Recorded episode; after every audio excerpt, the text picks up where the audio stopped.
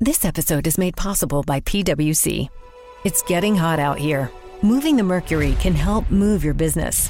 PwC helps turn sustainability theory into real-world action. Reduce your carbon footprint while increasing transparency in net zero commitments. Start with reporting to identify your climate risks and reinvent your business. Create a more sustainable business and a stronger planet. It's all part of The New Equation. Learn more at thenewequation.com.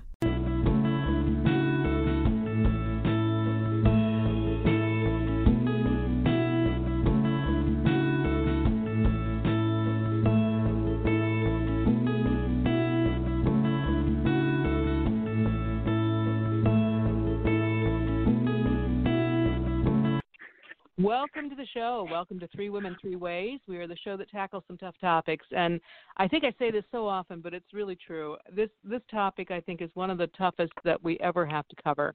This topic happens way too often. And although we've had different experts in the field of what happens in family courts and the proceedings that go on there when women fight for custody, it's one thing to look at it from academic studies. It's another thing to look at it from real-life experience. And we have Natalia with us today. Natalia, welcome.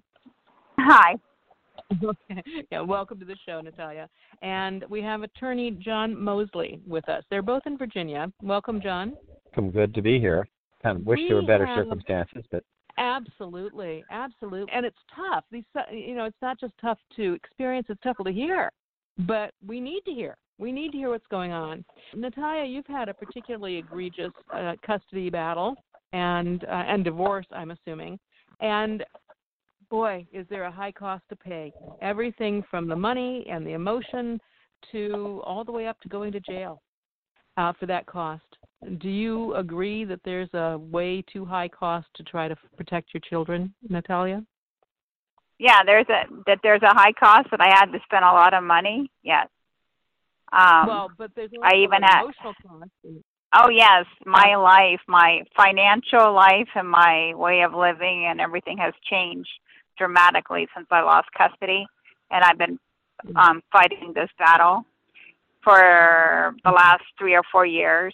It's been a roller coaster as far as jobs and financial and my emotional well-being and trying to, pay lawyers. And I even had to file bankruptcy because I got so bad. Yeah. Well, and then once you don't have money, it's hard to get representation. John, you're there. You're working with Natalia. What can you add to her comments about the financial burden of this?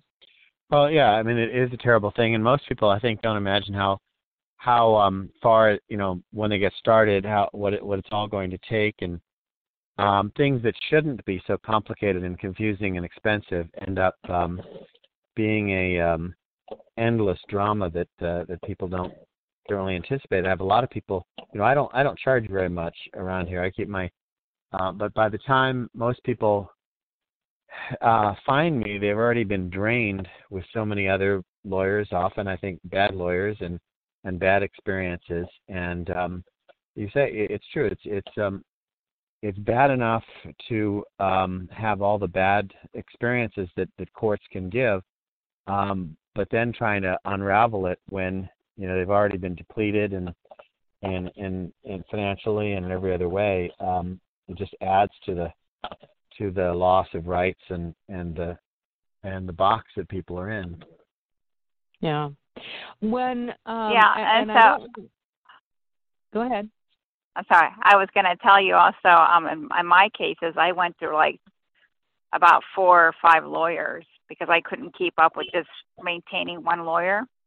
And I thought because I was very good at building a very strong case and bringing a lot of evidence into the court, and looking like the more reasonable parent, I thought, okay, well, I'm just going to go to this court once or twice, and I was going to get my, my son back. Because with my evidence, I thought it was like the judge was going to be like, oh, yeah, she's the more reasonable parent. She seems like the more parent who's more for the child. This other parent is more about alienation, about getting back at the other parent and punishing her and taking away her time away from the child. And I thought, and when I was going to court, that the judge was going to look higher at me. Instead, she looked at the bad parent instead of looking at the good parent. And then I went on many radio shows besides yours, and I'm learning that a lot of these other parents are having the same problem where their children are being left with the abuser, and mothers are losing their rights and their parental rights. And a lot of it has to do with the judges feel, or they feel like if we leave the child with the bad parent, then we get more revenue into the court. As where if we give it to the good parent, then we kind of lost the case. So, well, you know, Jon, I want to address this because I spoke with a researcher, a renowned researcher who has been looking into this, and I kind of got in trouble with him because during a radio show I referred to the child court industry and indicated that there's a lot, it seems to me that poor people don't seem to go through these fights as much as people who have some means, and until it seems to be until those means are exploited and gone. He got a little upset with me for saying that, but I mean, I've never heard of people who don't have the funds to pay the psychologists and the guardians ad litem and all of that going through such huge struggles over child custody. Is that because they just kind of get screwed at the beginning and they're done with it? Or what? How do you see this, Jon? Straighten me out. Well, I haven't seen, I don't know about a study, but it happens, of course, when one parent has the resources to hire all those consultants and things. I've definitely seen that. So I don't know that it matters that both parents necessarily have money to spend. But I would say that in this case, I mean, I definitely feel like money bought justice. That the father, you know, had the fancy psychiatrist and all these other people to come in, and I believe the judge was very swayed by just who had the fancier consultants, and not who had the better case, not who had the better thing, but it's almost like if you can hire all these experts, then you you can buy any result you want. And you know, I understand the judge looks like, well, I have this expert here, and he testified, and he said all these things, and so, you know, he could somewhat see that argument, but I think a judge could possibly see through all that as well. Problems with hiring those experts is that a lot of times, just because they have initials after their name doesn't mean that they understand a situation. I know. No, they don't. I've been kind of gobsmacked by psychologists, and my field is psychology, and I'm always just kind of, if you're doing one-on-one therapy, of course you just take the client's word for what they're experiencing in their lives. But if you're filing a forensic report, if you're filing a report for the court, how can you blithely say this is what this one person said, and so therefore this is the gospel, this is what is happening, this is what the other party is doing, this is how it's impacting? You know, it seems so one-sided to me, and I'm always just gobsmacked by that. The son, Natalia's son, had both a psychiatrist and a therapist hired by the father. The psychiatrist said that he was, you know, he gave all this outrageous testimony about how Natalia was harmful to her son's development. The son has behavioral problems, has ADHD, and so their whole theme was that her involvement was interfering with this therapy. But then on cross-examination, the psychiatrist who's prescribing the medication admits, "Oh, I'm not really listening. I'm not really trying to get the child to open up and tell me what's going on because he has a therapist." So he says, "I'm not trying to create a therapeutic relationship with the child. He just sees them for half an hour and just talks a little bit about things and intentionally says he doesn't get into getting the child to open up because that's what the therapist does." But that's not the impression he gave the court with all this outlandish things. And then when I asked him on cross-examination, like, "Well, how do you know that this is, you know, that Natalia is having any negative effect on the child?" So she admits she's just guessing.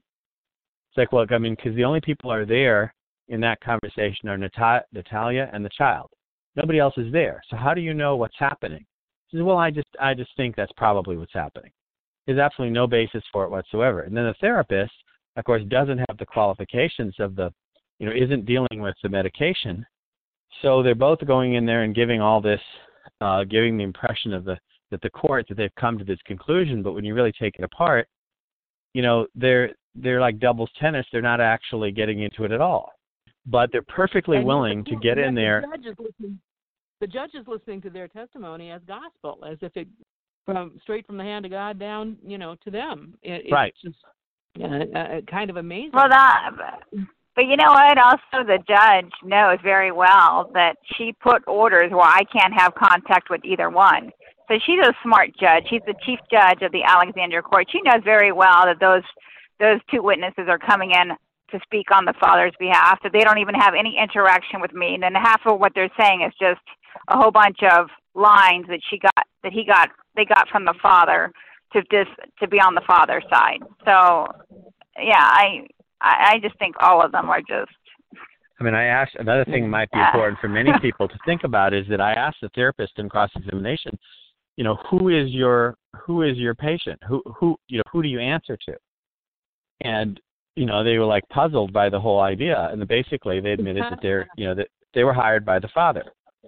And this is what I find very offensive, is that that no matter how young the child is, their patient is the child.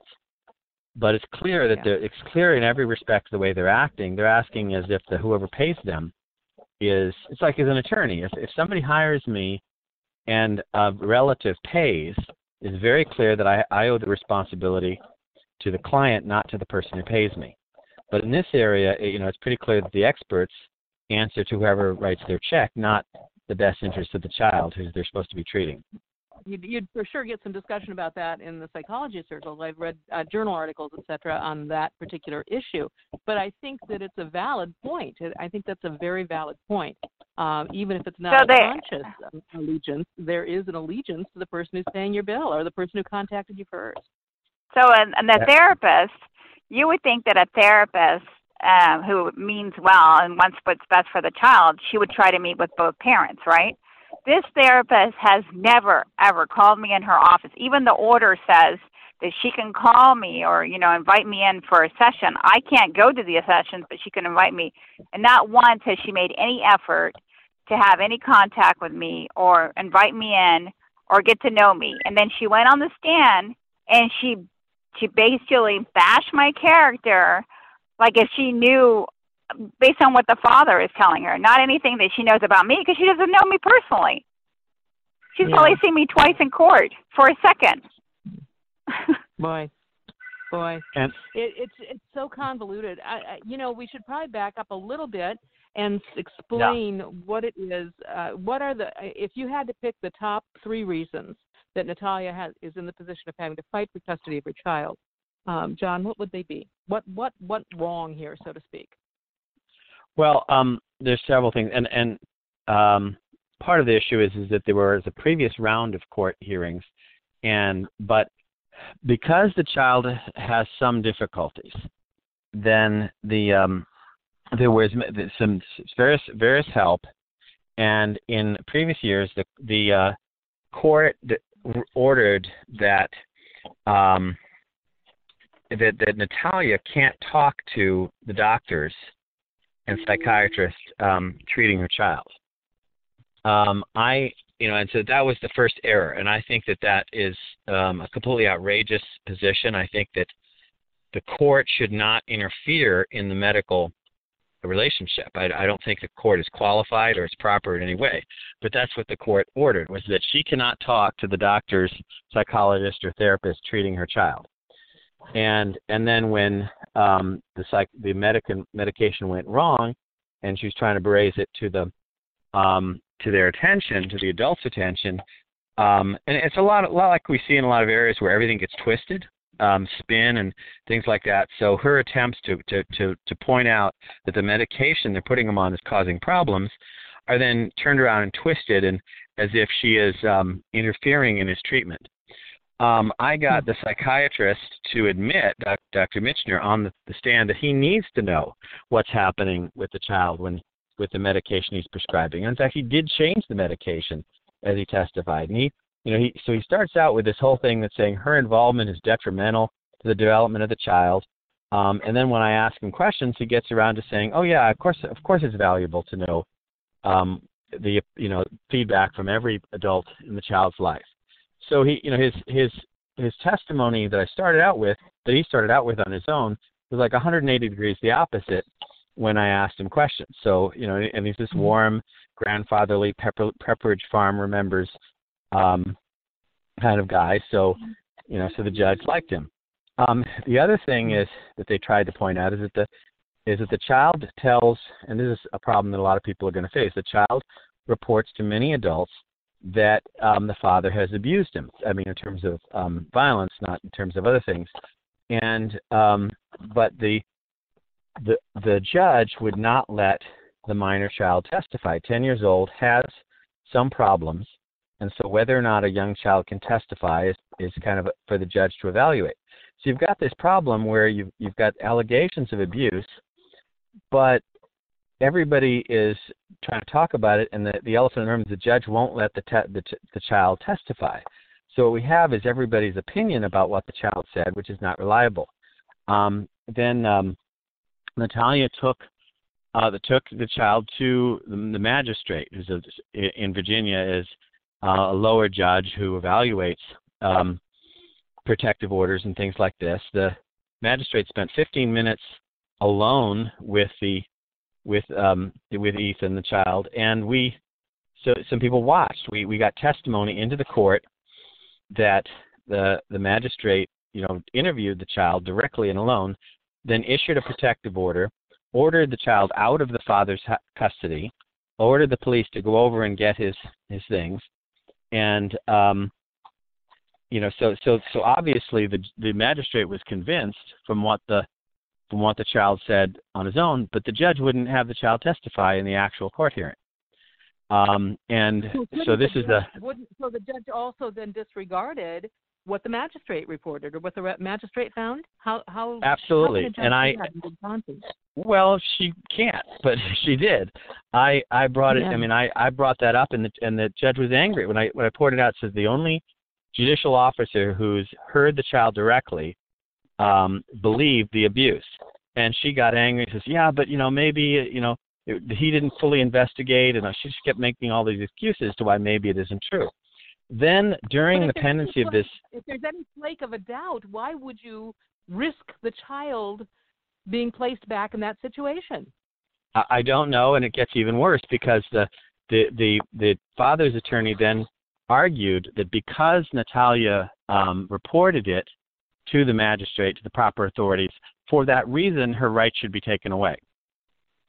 And the judge basically in the transcript agreed that because Natalia reported physical abuse to the proper authorities, that this was disruptive to the child, and she's lost custody in part because she reported abuse. And it's in the there's a transcript in which Judge Kemler announced her order. It's not my opinion.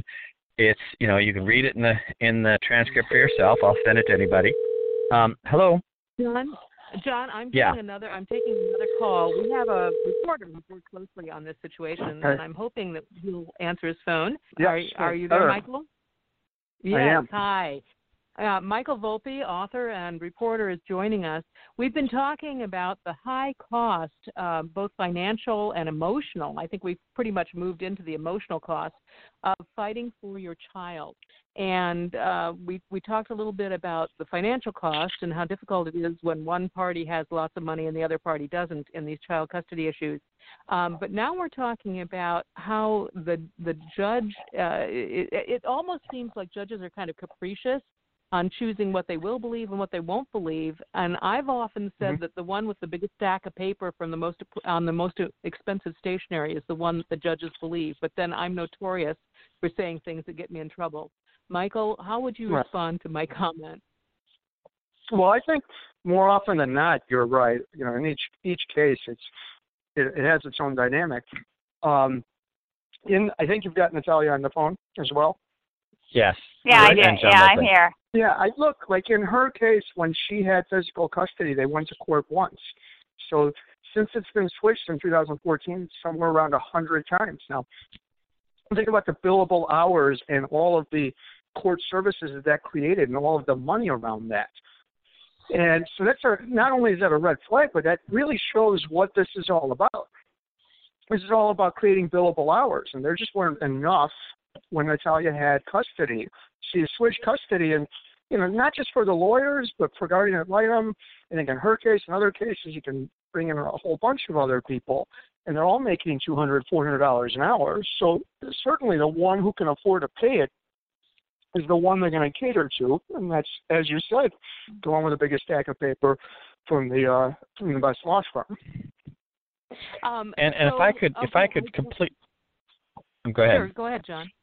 No, I was going to complete a thought that you didn't know I was going to add to that. Is that the guardian ad litem asked for the judge ordered while the case was pending, which went over several months because to schedule a day here, a day there, and Natalia was ordered to have supervised visitation only. And it's a real pain in the neck to get supervised visitation. The judge that thinks, oh, I'll just order it. And it's very expensive, very difficult. There are very few people do it. And they don't do it as a primary, they do it as a part-time job. So we settled on someone that the judge liked, that the guardian ad litem liked. And Natalia had visitation with, what was her name? Lori Best. So Lori Best met with the child and immediately reported the abuse to Child Protective Services. And I asked Lori Best, why did you report? And that was only a few weeks. That was in the middle of the proceedings. Abused by the custodial parent, not Natalia. Right. And I says, why did you? Why I asked her in court about this before the judge. Why did you report the same thing that happened before the magistrate? She said, well, I was required to. I'm a mandatory reporter. So what she heard from the child as well, only a few weeks before, obligated her to report it. And yet the judge didn't believe either the magistrate or the supervised visitation who made the report. What's even more interesting is the judge turned to her on the stand and said, I don't want to hear what the child told you. I don't want to hear it. We've seen this over and over again, these kinds of situations. Isn't there any accountability for these judges?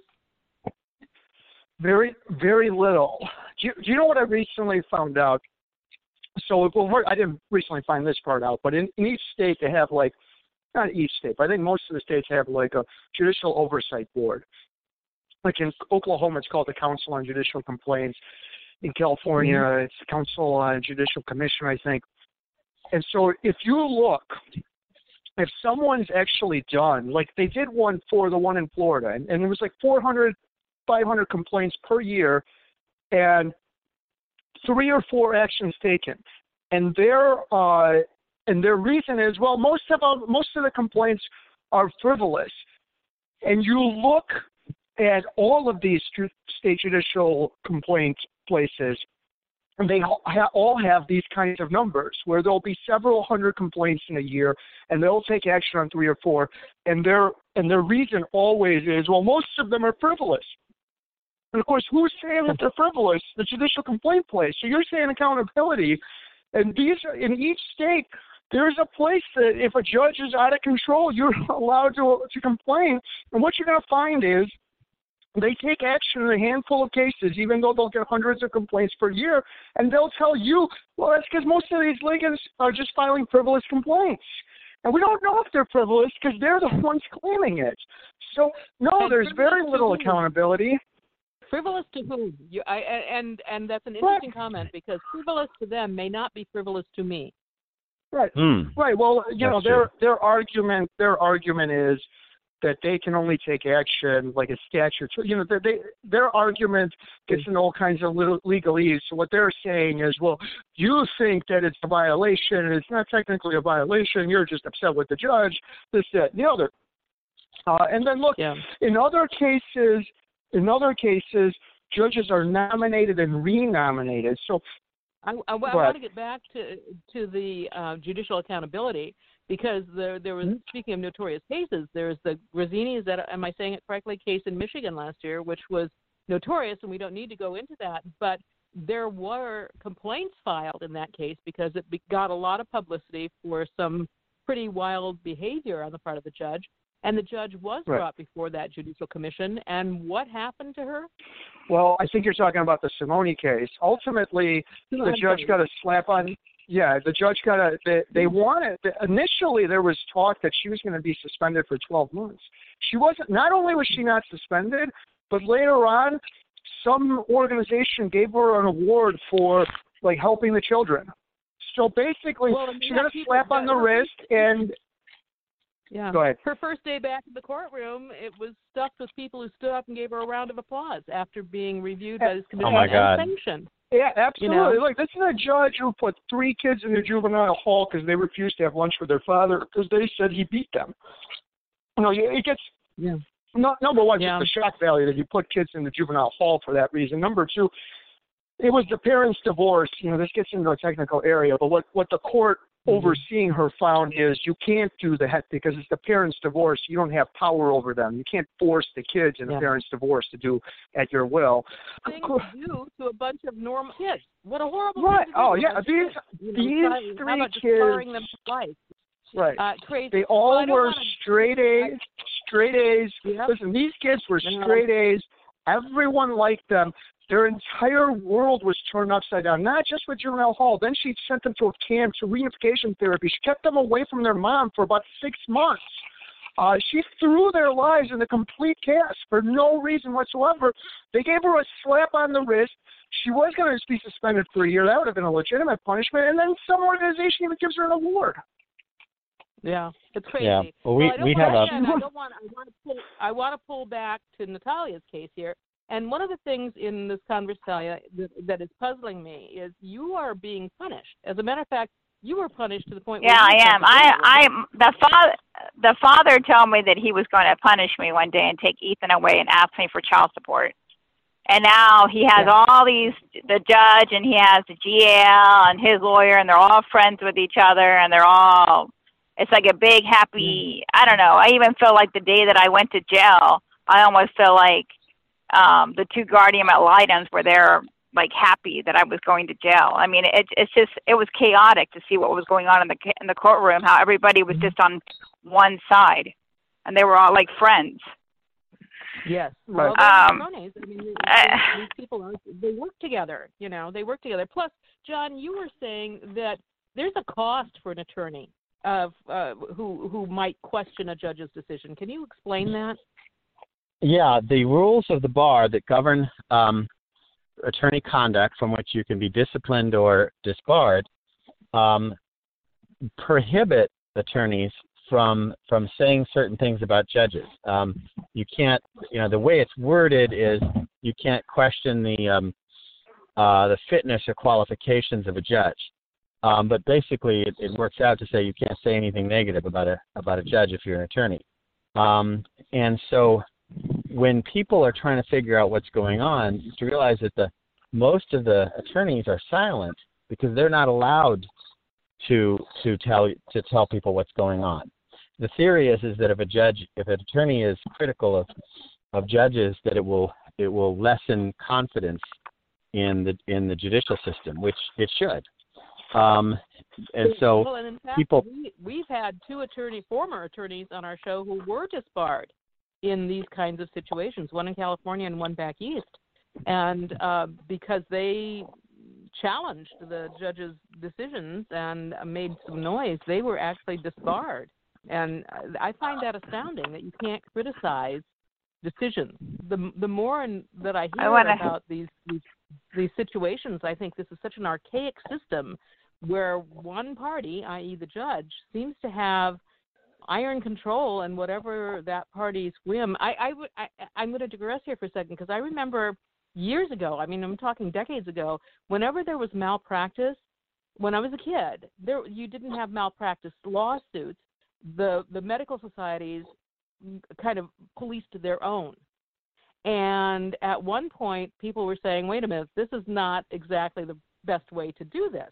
And so they got away from that, and they, you know, I mean, you can argue whether what we've gone to is better. I don't know. I'm not in the medical field. But at one point, whenever you had a complaint about a doctor, it went to the medical society, and they reviewed their own. And it sounds very similar to these judicial review boards. The issue with the doctors, though, was resolved like 20-some years ago or more when they said, wait a minute, policing your own is not necessarily the way to go here.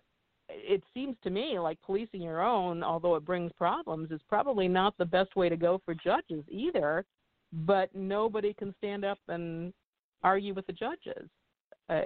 Well, you know, one can speculate that if they start to disciplining judges, it will, you know, open the idea that maybe there really are problems, you know, so better to cover it up, sweep it under the rug. But my father's a retired doctor, and when he ran into malpractice, you know, he was angry at somebody. I mean, he tried to do a quality job, and if somebody else didn't, it made him mad. He didn't want to cover it up. He wanted to uphold the profession, but that's, you know, I think it's turned into the idea that if we admit that maybe there could be problems, then people will start asking too many questions. I think I would like to add something. I would like to add a couple of things to my thing that I think is important. Well, with my case with the abuse, that I think is a good highlight. You know, the day that they, I did the protective order, the very next day, the father's attorney, who's friends with all the judges, somehow managed to dismiss the order without my presence. And my son was back with his father the very next morning. And the father pulls my child out of the school and never returns him back to school again after the abuse allegation. Until today, I don't know where my son's going to school this year because his dad is telling me it's none of my business, and he's been out of school. What about CPS? Oh, and let me tell you about CPS. CPS is friends with the two guardians ad litem. So the CPS lady, I call her after the hearing, and she said, I told her, why didn't you? And I actually recorded this. I said, why didn't you tell the courts about the abuse when I took my son personally to your office? She says, well, I already told them that he was at the dad's house. He didn't tell me anything. I said, that was not when he told you the abuse. He's not going to tell you anything in front of his dad. He knows his dad records him. And she says, oh, well, the judge didn't ask me about the abuse, so I didn't think I needed to tell her about the other time he went. So that anecdote she just explained also highlights another problem, which is that often they put people in position where it appears as though they have some sort of expertise, and they really don't. See, Ms. Guardian ad litem is completely, in reality, completely unqualified to any part of what she's tasked to do. But, you know, because almost anyone can be a guardian ad litem, they stick her in. They have no training in terms of figuring out if the abuse is real, in terms of talking to kids, to try to draw that out. I don't have any experience in any of that. And yet they're given the veneer that they have some sort of expertise, and then their opinion is treated as though it's really, really important, when in reality they have absolutely no expertise in any of this stuff. And unfortunately, what Natalia just described happens in so many courtrooms all around the country. And so you see parents getting crushed by people who have the veneer of having expertise, and in reality they have none. But they don't have a huge platform to point this out. So yeah, so there was two guardian ad litems appointed to my case right here after the abuse. They after I filed the abuse, and I asked for an emergency hearing because I didn't understand why my son went back to his father's house. The judge denied it in the JDR court and just assigned me as a back to the case. And she was like the old guardian ad litem who helped the father to get custody. She was like on the father's side. I didn't want her back in the case, but anyways, they put her back. And I told her when I met her, I said, please, if you're going to be in this case, you need to look at this case with a new set of eyes, not be biased. And she said she wasn't going to be biased. Well, anyway, so then she gets in the case for a month. Yeah, she gets in the case for a month, and she's supposed to be like finding out about the abuse. So then I call her one day, and I record this too, and I said, so have you asked my child about the abuse? Oh, no, that's not my job. That's why they have CPS on board. I'm not going to ask him about those kind of questions. I said, so you're not going to ask him at all or have any conversation? No. So then later they assigned this. And so I asked, did you ask my son about the abuse? Oh, no. If he wants to voluntarily tell me, then he can. But I'm not going to ask him those kind of questions. That's not my job. So nobody is like, everybody's like snowballing, John, and they don't want to ask the child anything. John, I want to ask you a question, which is, are there no standards between these specialties? Are there no standards? And I would assume that that's court district by court district. They come up with their own standards. I mean, it seems to me that if you're a guardian ad litem and you're supposed to be representing that child, you would want, and the expectation would be, that you would be asking and finding out everything that you could about that child. As a lawyer, because they are typically lawyers, that would come within their responsibility, as you know, as any lawyer, to zealously advocate for their client and to represent them. But you know, I challenged the guardian ad litem, and you know, and their position is, no, I'm not representing the child. I'm there to assist the court. That was her point of view, is that you know, I said, you're from anything I've ever heard. Yeah, I thought the guardian ad litem was representing the person who couldn't represent themselves, i.e., the child. Right, but no, her idea is that she's supposed to investigate and assist the court in understanding what's going on, not to represent the child's interests. And wow. Of course, there are any rules that exist. Of course, if they're never enforced, they don't really exist. And of course, this gets back to your feeling about this whole thing is that, you know, in any human endeavor, in any place, when there is no accountability, people go off track. You know, any amount of lack of accountability produces bad behavior. It's just human nature. And like with Natalia, she can appeal, but anyone trying to appeal faces the problem of coming up with the court reporter's transcripts. And she's got to come up with $4,200 for all the court reporter transcripts, and in many cases it's a lot more than that. So practically speaking, it's, you know, these judges never get challenged on appeal because nobody can afford it. I mean, that's the problem. That's the problem I'm having now. I'm trying to get the money, and I don't have enough money. Yeah, it's kind of like what was the saying about justice delayed is justice denied? It seems to me justice with a price tag is justice denied. Absolutely. And heard Natalia's evidence or allegations about abuse of her child from the custodial parent, but the custodial parent didn't go to jail. She did. Are there any allegations that she abused her child? No, only that they're saying that she's bad-mouthing the medical treatment, but there was no evidence that she ever did that before the child. She warned the adults that, you know, that she had concerns that the medication was producing side effects, that he was having hallucinations, he was having tics and all kinds of things like that. But the allegation was that she's saying that to the child, of which there was absolutely no evidence whatsoever, because the only people who would know that would be Natalia and her child, Ethan, and they wouldn't let Ethan testify, and Natalia... and they wouldn't even hear Ethan. Yeah. I mean, so they found her guilty of turning Ethan against the medical treatment with no evidence whatsoever. What statute is that? Huh? Is that on the books? I wondered. I've not seen that one. Not that I pour through law journals, but you know, that's a funny time. You know, murder, mayhem. Yeah, I mean those kinds of things. I thought they had laws against. I didn't know that there was a law against. I don't know. I guess I'm pretty naive when I think we are all very naive when it comes to the court systems until we find ourselves in a situation like this.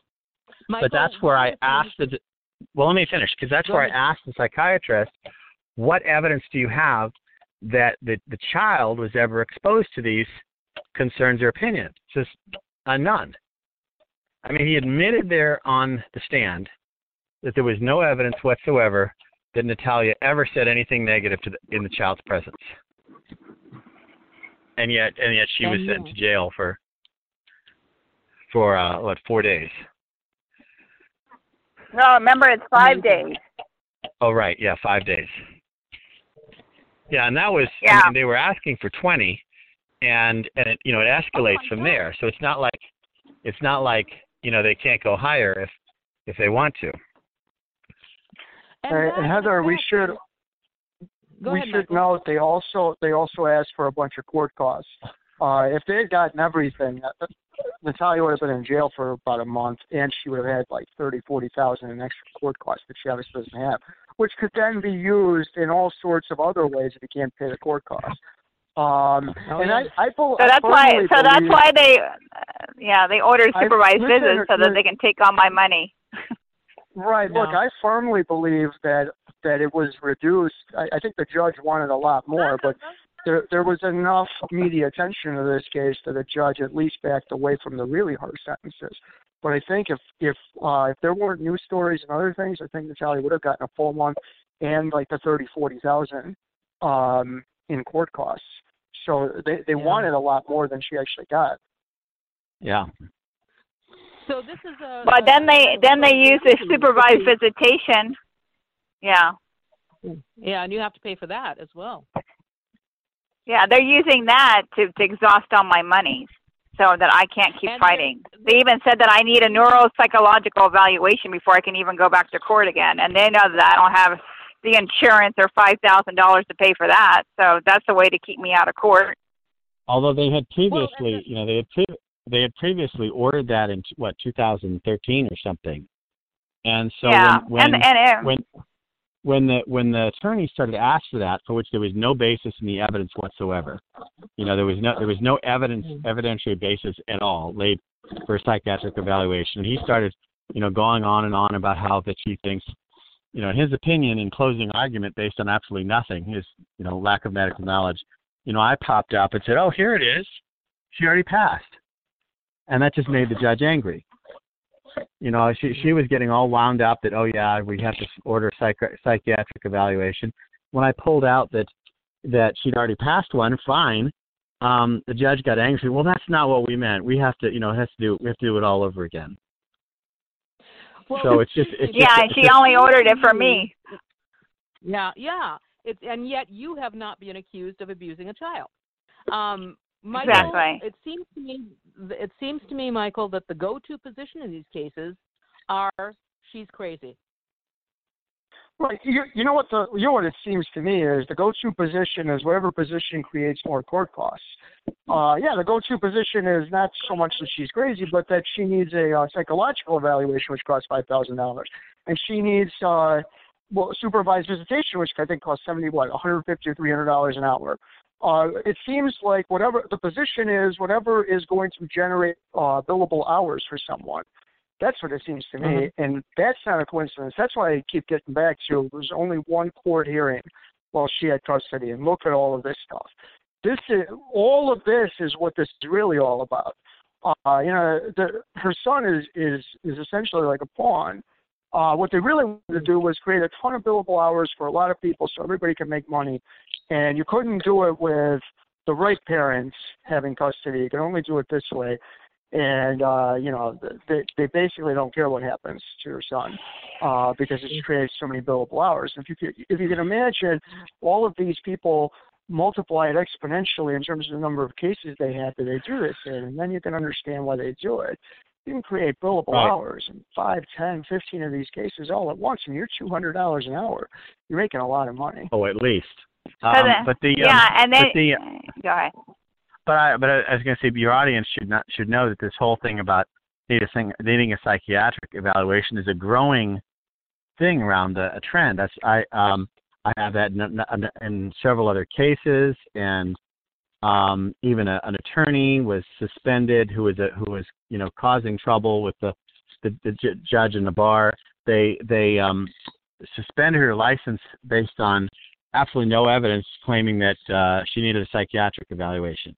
Again, these are not medical opinions. There's no medical basis for these orders, but it's a growing trend to just accuse somebody of we need to get you to have a psychiatric evaluation. It's kind of following a cultural trend that if you disagree with me, you must be crazy. I mean, I appreciate what you're saying, Michael, about the court industry, if you will, but it also seems to be, you know, kind of culturally, we as a society seem to think that if you disagree with me, then you're crazy. That's what it is. So that's why we have to get you evaluated. Right. Is that kind of a thing unique to these kinds of situations, John? I don't know. I mean, I think that they have hit on the fact that it works, and so now everybody's doing it. It's the new, you know, it's the new thing. Oh, and let me go off on another thing too, because I think that this father and his experts came up with a new idea, which is that the child needs stability, therefore the mother can't be involved.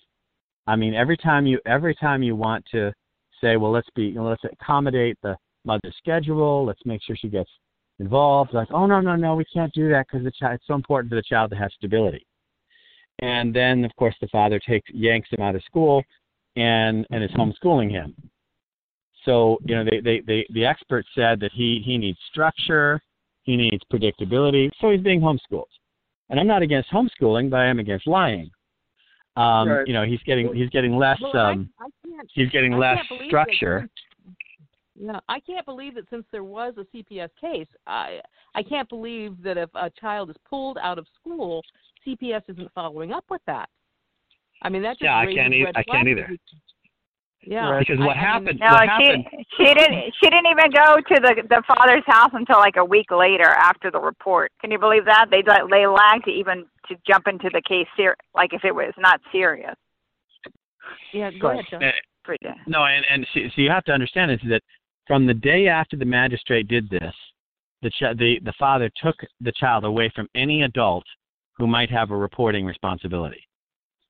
Since the magistrate ordered it, and then the his attorney got it dropped, the only time the child has been around adults that might have a reporting responsibility heard things from the child that required her to report to Child Protective Services that the child had reported being abused by the father. There's, you know, but being homeschooled means that this child is not in contact with any adults that would have any responsibility to deal with any abuse. Yeah, Natalia, were you the primary? Yeah, for the first 6 years of Ethan's life, and because I moved to Fairfax, when I moved to Fairfax, that's how I lost custody. I was set up. My lawyer, it was a really sad story. The day that I was moving, I got a text from my lawyer and said that you just lost custody. And they said that I went to school, Ethan's school, disheveled with no shoes on. And ever since that day, I've been fighting to get custody back. Right. Michael, do you see this in these situations a lot where there's one thing, it's almost like somebody pushes a pebble down the hill and then you can't stop the avalanche in these cases? Right. And one of the reasons for that is because it's like a huge can of worms they've created. You know, they can't reverse because then they got 4 years to explain for what they've done. So you've chosen a path. You can't go the other path because that creates all kinds of landmines for them. The other thing I wanted to point out is, I don't know if it's in this case, but the other thing that's being done is these kids then get drugged up. And so the pharmaceutical companies are making a lot of money off of this as well. See, they're having trouble dealing with their protracted divorce. You know, the court never says we're protracting it. So let's put them on a whole bunch of drugs. Make sure the pharmaceutical industry makes a lot of money. The other thing I wanted to point out is, you know, what you guys just talked about is another example of essentially like moving the goalposts and then something being important in one case but not in another. You know, they're constantly saying stability, but when he rips them out of school and homeschools him, well, suddenly stability is not so important. So stability is only important really just as a hammer to go after Natalia. They don't really care about stability, and if you analyze it enough, you know, right. It's only not stability when it comes to me, but when it comes to the father, even though he pulled my son out of school 2 times within the last since the last court hearing. He pulled him out of the school that the judge wrote on her report to not take Ethan out of Mount Vernon. and he went ahead and pulled him out. And then he puts him in a private school that has no support for Ethan's emotional needs. So Ethan's like for a whole year in a private school where they have no specialist there to help him with his needs. And he's hitting kids and being suspended and being sent home all the time or whatever. And then he pulls him out of that school when I filed a protective order again. So within the 3 years of the last hearing, he's got pulled out of school twice. But he's more, So no matter, and then also when I went and tried to get Ethan a year later after I lost custody, Judge Kemler told me that if you come back in a year and let me and show me that this child's behavior has decreased with this father and he's his health has decreased, then I will give you back custody. No, that's not what happened when I went back to court.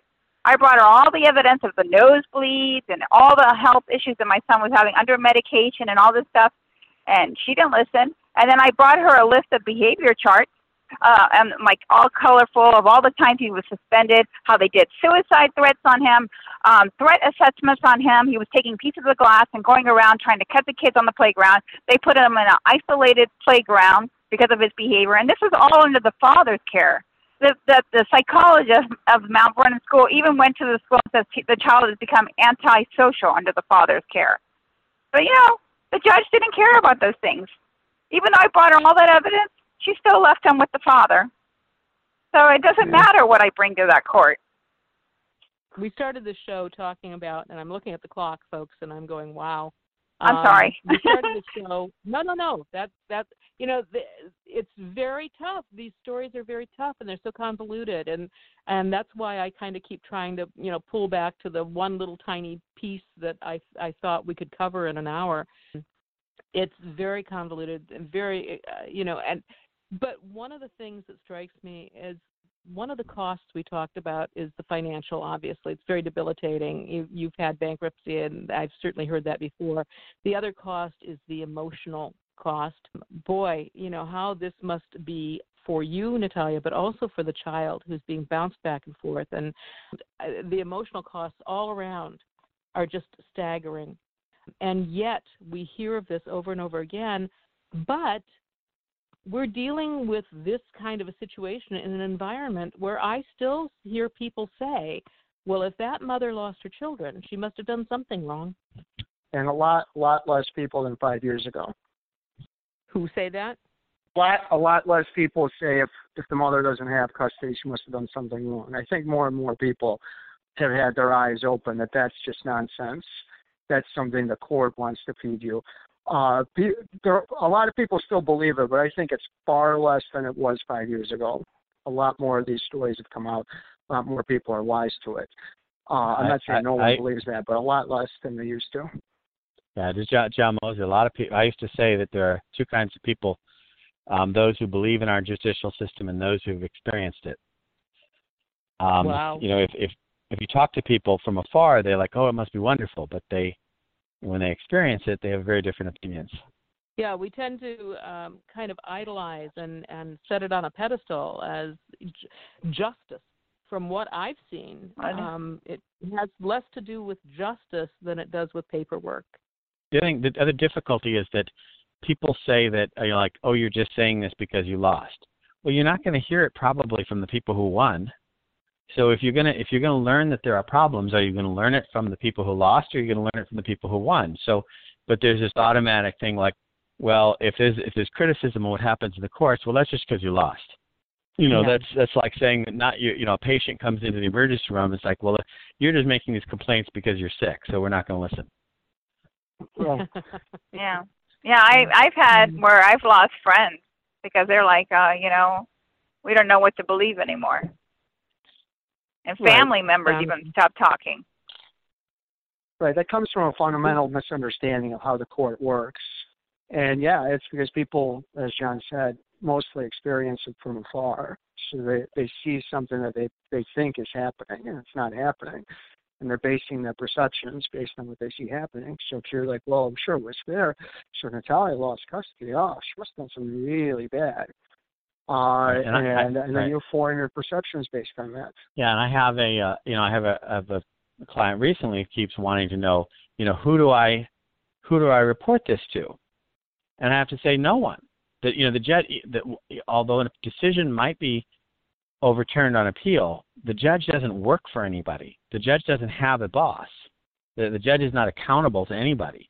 You might be able to get the decision reversed by the appeals court, but it's still not. They're still not their boss. They're completely independent, you know, with no accountability. Well, and you hear people discussing this problem by saying, well, you know, some areas elect judges, and I was just talking to somebody this morning, and we're, you know, reasonably well-informed, reasonably well-educated people, and we're going, when we vote for a judge, do we even know that person? I mean, do we even know? No, of course we don't. And, you know, or in, if you don't, in, you know, in areas where you don't elect judges, where they don't get voted for, they get appointed. Well, but then you've got the cronyism issue. So it's like, how are these people selected, and who keeps track of them, and how do we know that they've been given a cartload full of authority and power, and they're sitting there by themselves? And at the most, they're going to get a little hand slap if they do something that comes to the attention of, you know, their colleagues. It's a tough one. It's a tough one. And again, I'm looking at the clock right now, and I'm going, we could keep talking about this for hours. Jon Moseley, thank you very, very much. Michael Volpe, thank you. Natalia, thank you. And you have my strongest good wishes. And dealing with this, it's a tough burden for you to hold. And thank you for coming on the show and talking about it. Thank you, John. Thank you, Michael. And thank you, Natalia. Thank you. Join us next week for Three Women, Three Ways.